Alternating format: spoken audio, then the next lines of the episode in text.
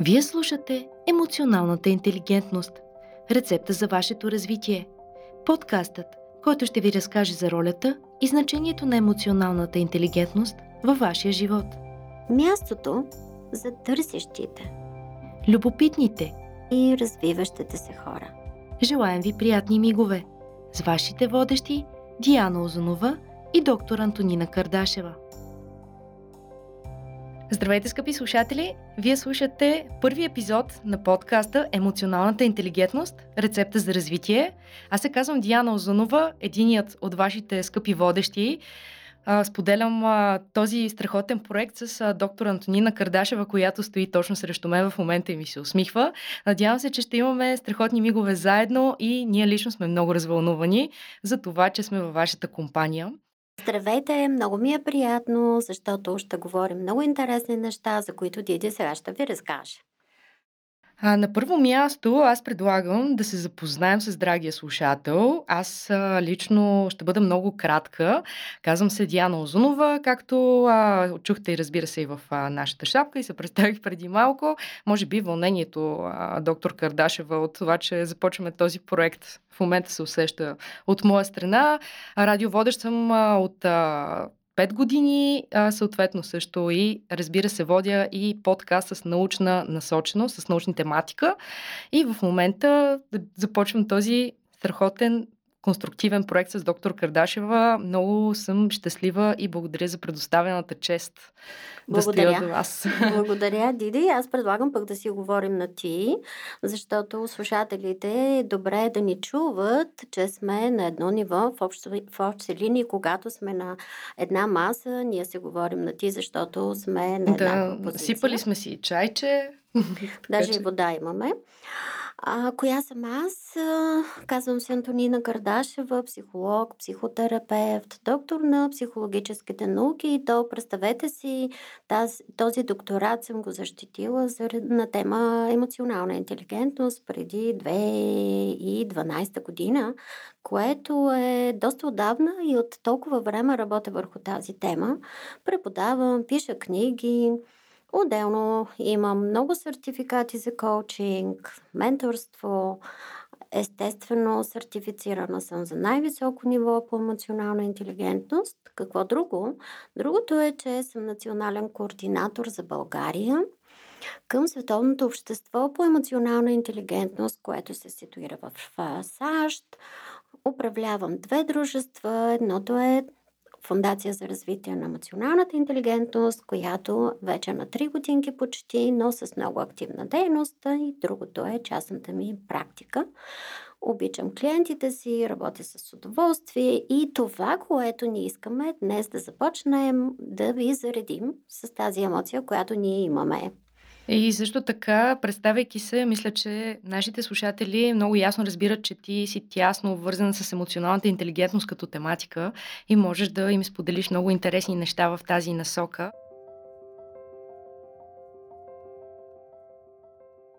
Младите хора, то не искат рецепти за всичко. Примерно за успех, за забогатяване, как примерно да си намерят нова половинка в живота. Търсят готови варианти реално за тези неща, но не ги осъзнават, че всъщност всяка една рецепта за всяка отделна личност е чисто индивидуална. Дали можеш да споделиш малко повече по този въпрос? Защо е така? Тъй като има страшно много материали в интернет, как а, да подходим, когато нашия мъж не ни обръща внимание, примерно, как да се обръщаме към децата си, когато, примерно, те са много диви и така нататък и така нататък. Всичко това, Диди, ще го включим в нашите епизоди на подкаста.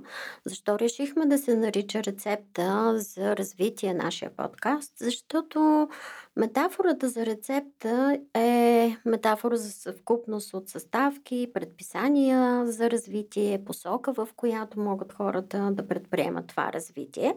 През различни приложения на емоционалната интелигентност в живота ни ще съставяме различни рецепти. Както за индивидуално, така и за семейно, така и за партньорско, екипно, бизнес и организационно развитие. Ще, вляз, ще влезем в а, доста а, приложения на емоционалната интелигентност в различни сфери.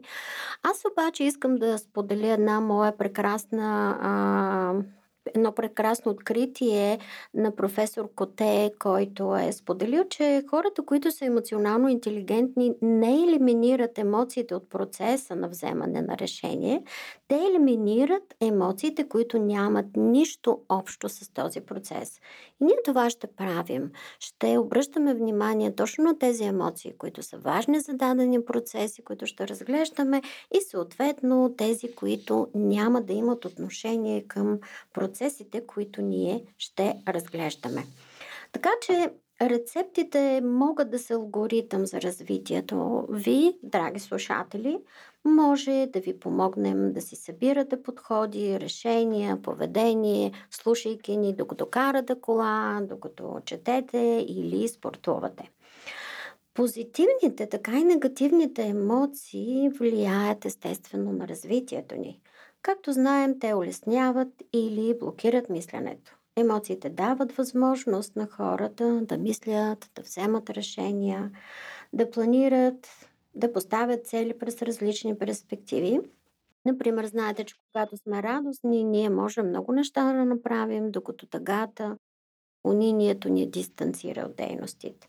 И за това в нашите епизоди ще говорим всеки път за информацията, която носи емоцията, която изразява и която ние възприемаме. Защото декодирането на тази информация, идваща от радостта, например, ако вземем емоцията радост, тя ще ни даде много ценна информация от какво се радва този човек, на кого се радва, колко дълго, какъв е процеса на вземане на решение, че той трябва да е радостен дава яснота за много умения на човека и когато разгадаваме тази информация, идваща от емоциите ви, ние ще имаме готова рецепта как да извлече той, този човек или съответно вие да се подготвите за дадено състояние, за дадена цел, да предприемете определена посока.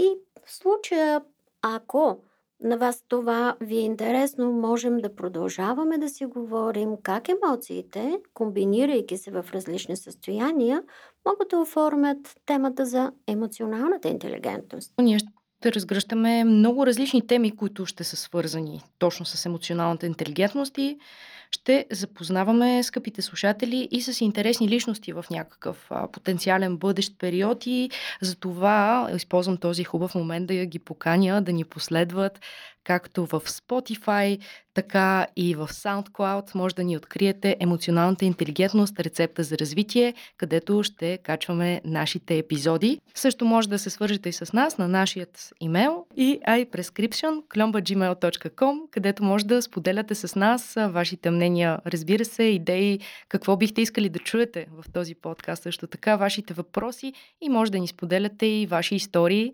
за които да ви изкажем нашето мнение или по-скоро доктор Кардашева, Тони, която е тук срещу мен, като в лице на експерт, който може да сподели нещо интересно, което да ви бъде полезно.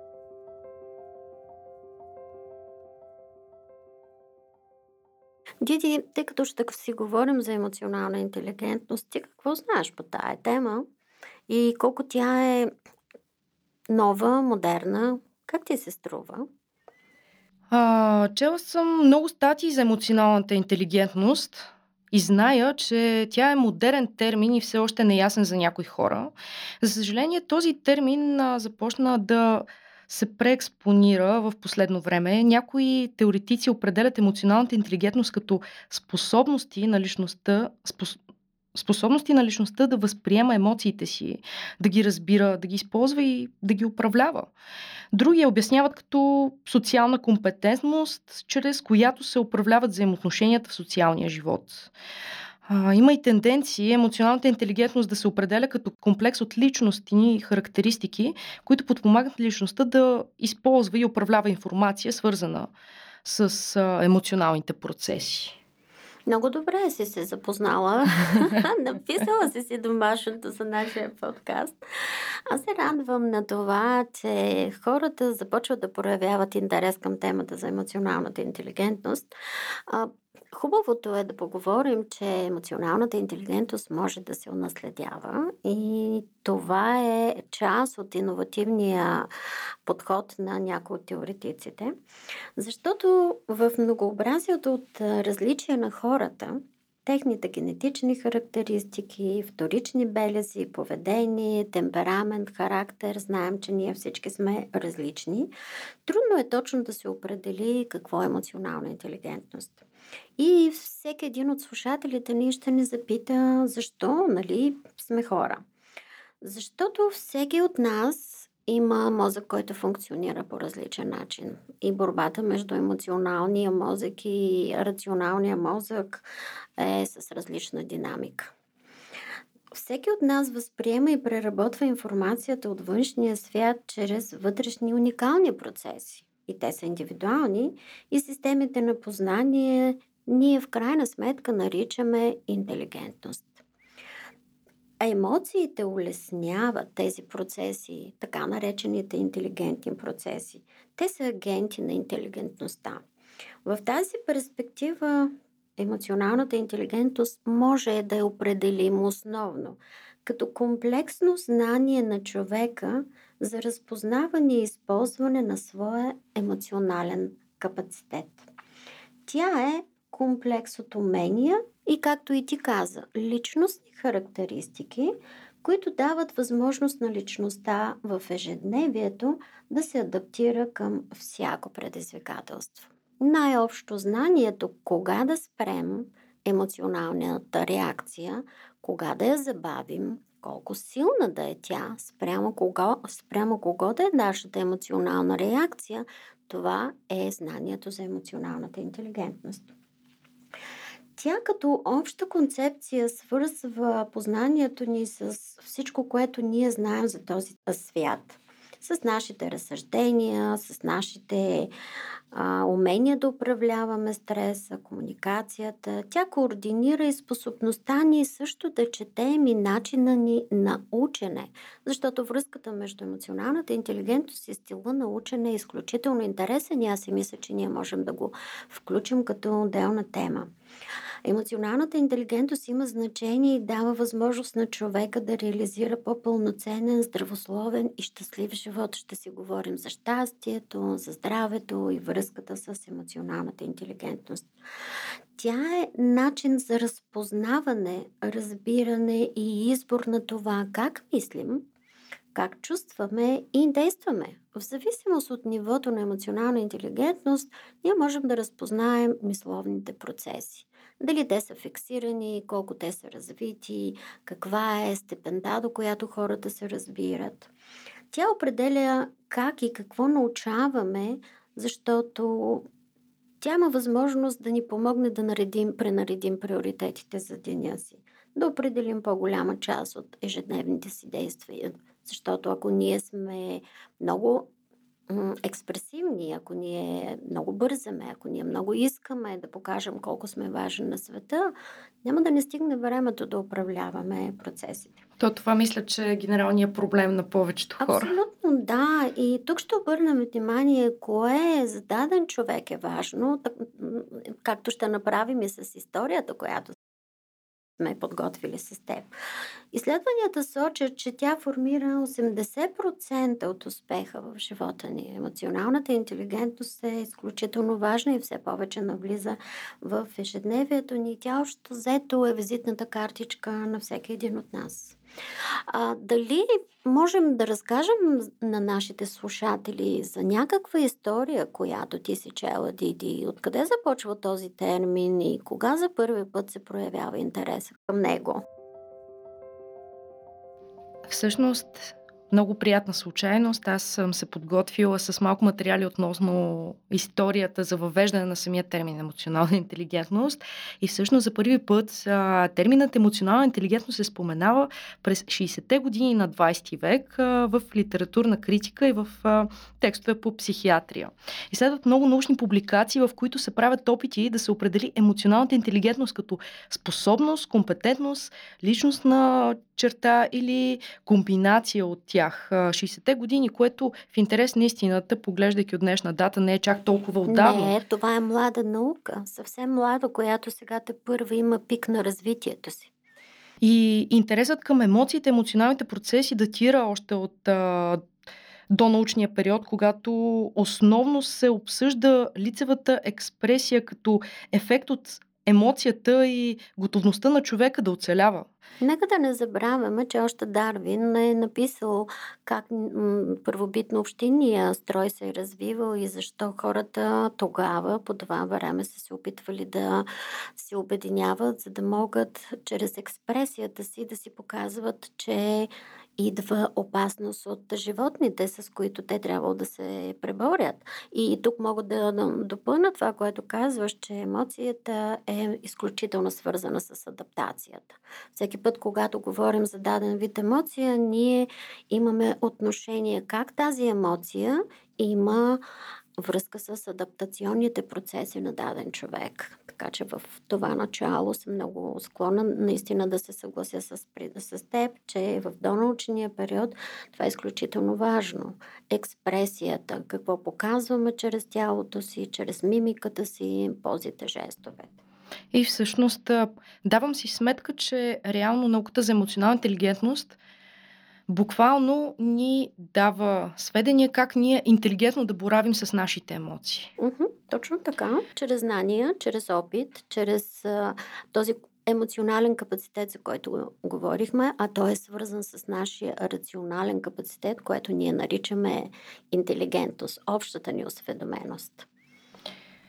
И сега ще се върна още малко към а, съответно това, което разказвах за историята, към а, до научния период. И всъщност от тогава са и самите коментари за връзката между емоционалната интелигентност и здравето а, и в а, трудовете си бащата на медицината Хипократ. Между 430 и 200 години преди Христа е описал четирите телесни течности като основа за типа личност а, и ги е свързвал с емоционалните преживявания и здравето мога да допълня, че малко по-нататък в развитието на науката за емоционалната интелигентност, пък и в нашите епизоди, ние ще обръщаме внимание изключително много върху психофизиологията ни.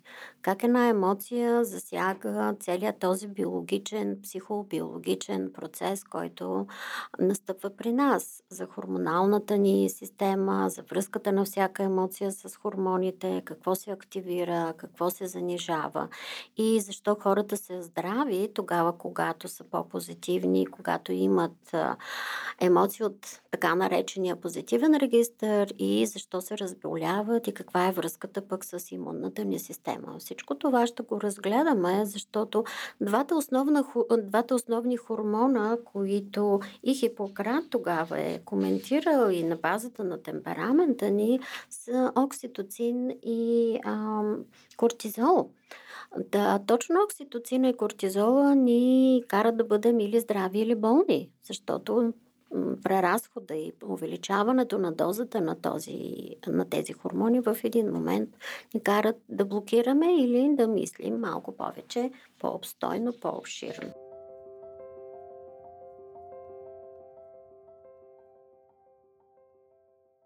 Имам толкова познати, които са ходили на редица изследвания, защото нещо ги боли, чувстват някакво неразположение. В крайна сметка от а, изследванията на съвременната медицина, тях им няма нищо. Те са добре и резултата на Тоест, е, резултата на изследването, което казва лекаря срещу тях, това е на нервна почва. Това е тясно свързано с емоционалната интелигентност. Да, нали така? и точно така. Един от епизодите ще обърнем внимание на това. Понякога ми задават въпроса, може ли дадена емоция да се регистрира на биорезонанс?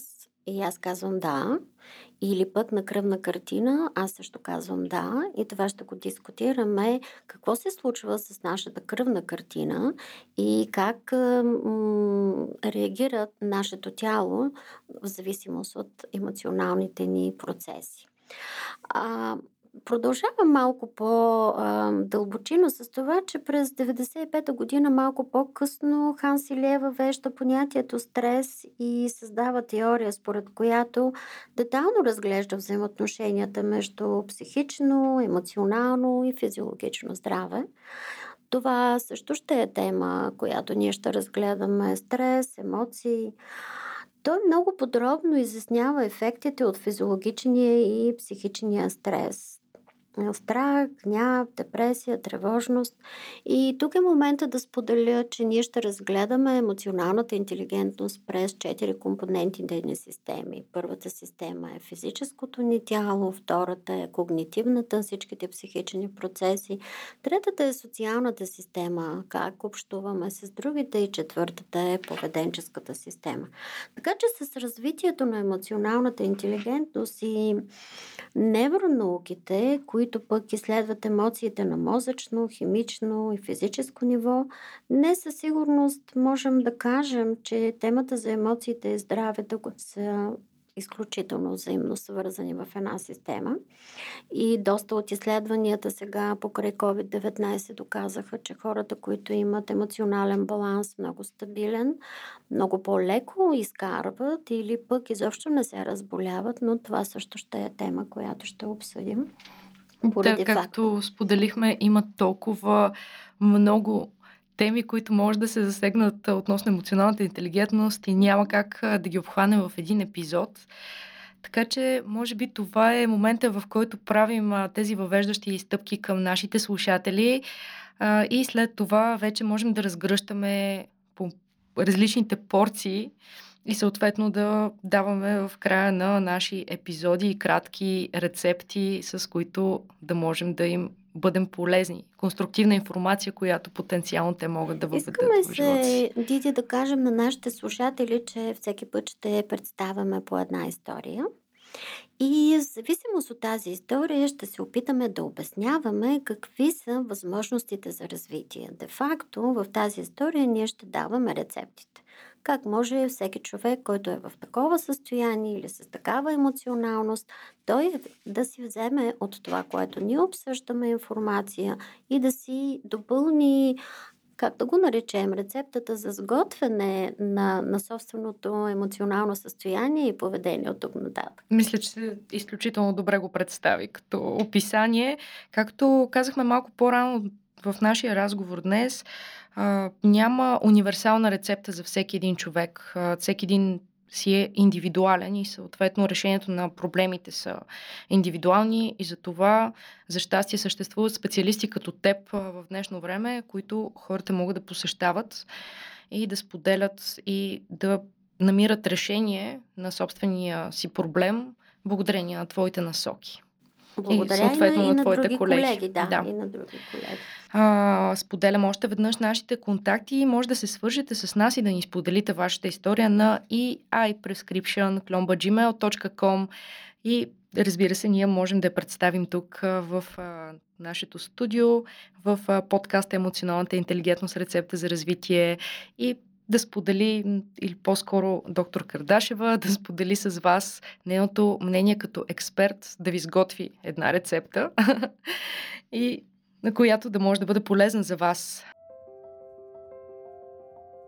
Да разкажа историята, която, която мислех да ти споделя преди няколко дни за мой приятел, а, който, който не може да изразява чувствата си. И, в, а, и той ми сподели, че а, той ми сподели следното нещо, че има чувството, че момичетата не разбират неговата любов и не може да има дълготрайни връзки повече от месец, примерно.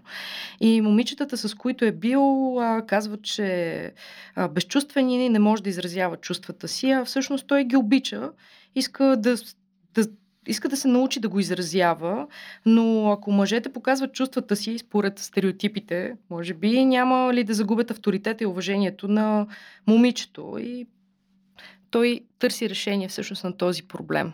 Как всъщност да изразява чувствата си или по-скоро хората да разбират неговите чувства по начина по който той го прави.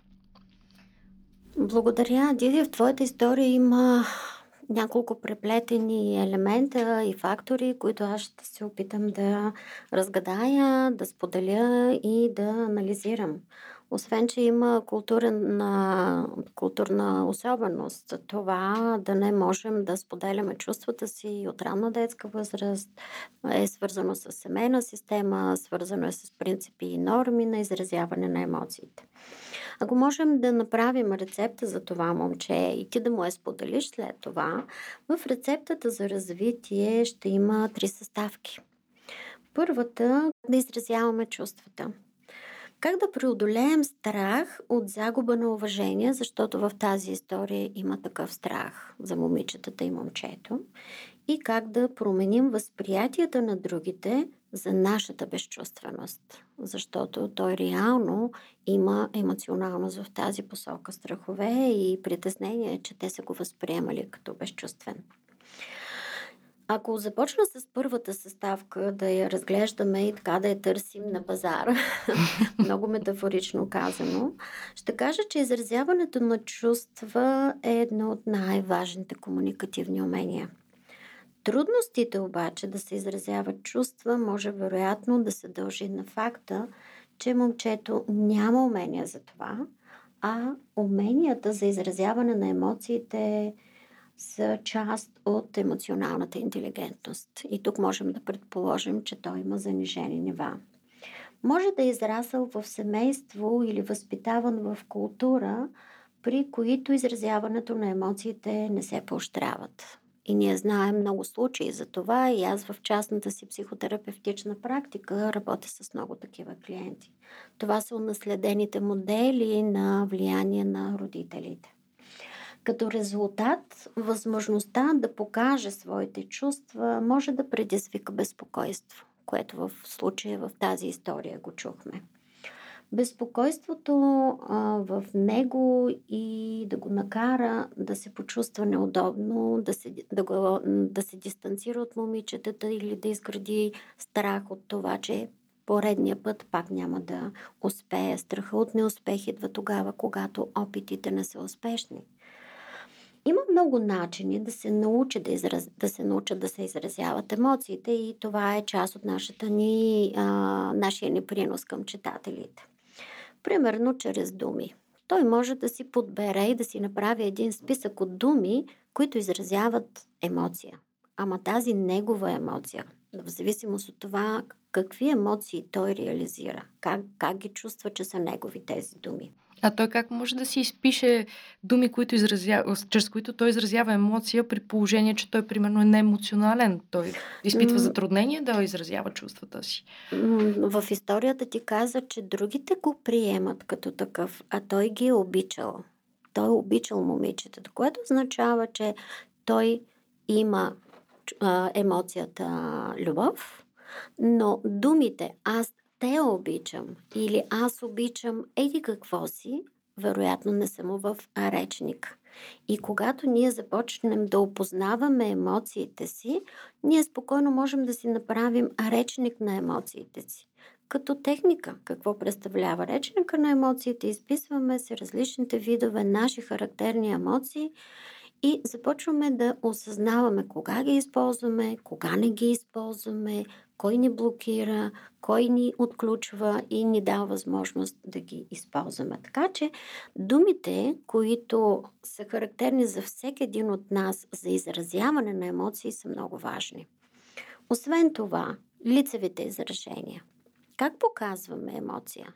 Ако сме безизразни, няма как другите да разберат, че ние чувстваме нещо. Така че той може да поработи върху лицевите си изражения. Същото се отнася и за езика на тялото. Има жестове и пози, които могат да му помогнат да покаже отношение, емпатия, малко по-близко докосване понякога дават отношение към разпознаването на другите, защото емоционалната интелигентност, както казахме, е взаем процес. Това, което ти показваш и другите възприемат, съответно след това на базата на а, невроните, които имаме, огледалните неврони, те могат да ни дадат и обратна връзка какво другите са възприели. Позите, жестовете, езика на тялото са изключително важни и той може да започне да се изгражда опит. Може би с някакви малки стъпки, тъй като той сам Точно по себе така. си не се чувства комфортно. Точно така. Точно така. На нас ни е много лесно, ние сме емоционални, и можем може... да изразяваме. Но... Mm-hmm. И може да започне да практикува, да изгражда опит с най-близките си приятели или с хората, с които живее. Може да го прави пред огледалото така както актьорите изграждат репертуар от ролята си и, и я насищат тази роля с изключително много думи, плюс това пози и жестове. А, хубаво е да се научи още на, на това ниво да показва чувствата си. Ако случайно има затруднение от себеизразяването, той да се опита да си пише първо и след това да може да си го споделя. Така че може да изглежда много странно за нашите слушатели, но това са опитите, през които може това умение да се изгради. Например, може да купи цветя, когато иска да зарадва някой, може да пусне мейл, може да пусне съобщение, може да напише картичка. И това са именно тези опити да се практикува това умение за изразяване на емоциите. Да, в днешно време по-скоро хората, които са между 25 и 35, примерно, или 40, ни е по-лесно да... Ето тук що си казах на колко години съм или поне в какъв диапазон съм. А, по-често на нас ни е по-комфортно да изразим чувството, когато напишем, примерно, съобщение на някой в месенджер, отколкото да му го кажем лично в очите. Дали сме ампутирани малко така казано метафорично от а, емоции, именно с, заради това, че а, в момента е по-допустимо за това да пишем. Много е изследван и дълго време е изследван ефекта на дигиталността върху емоциите. Да, дигиталността ни стопира да развиваме уменията да ги показваме извън дигиталния свят.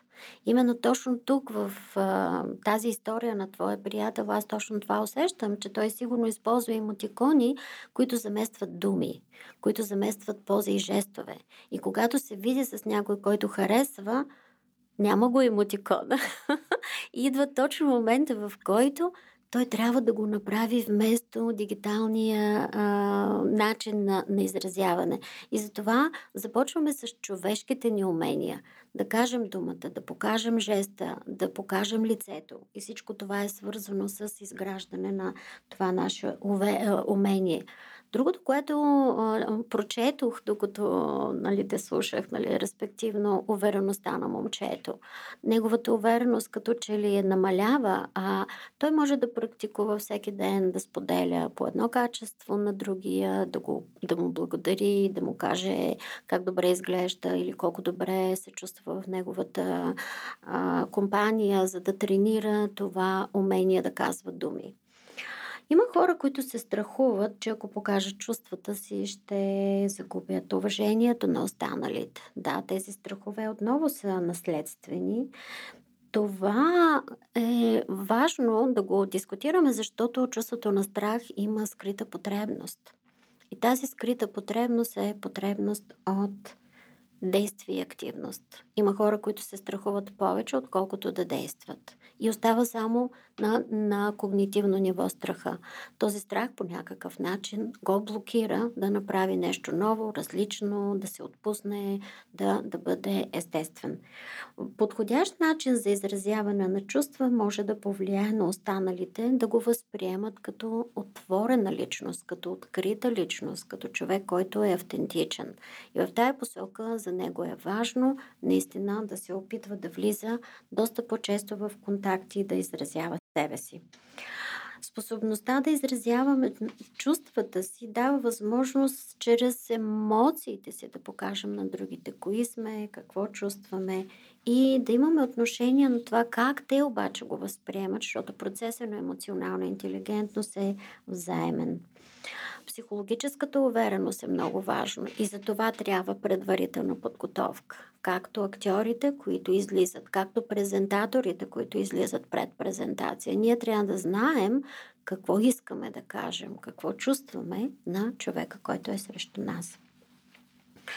Изразяването на подходяща емоция и усилва представянето ни и откроява посланията към другите.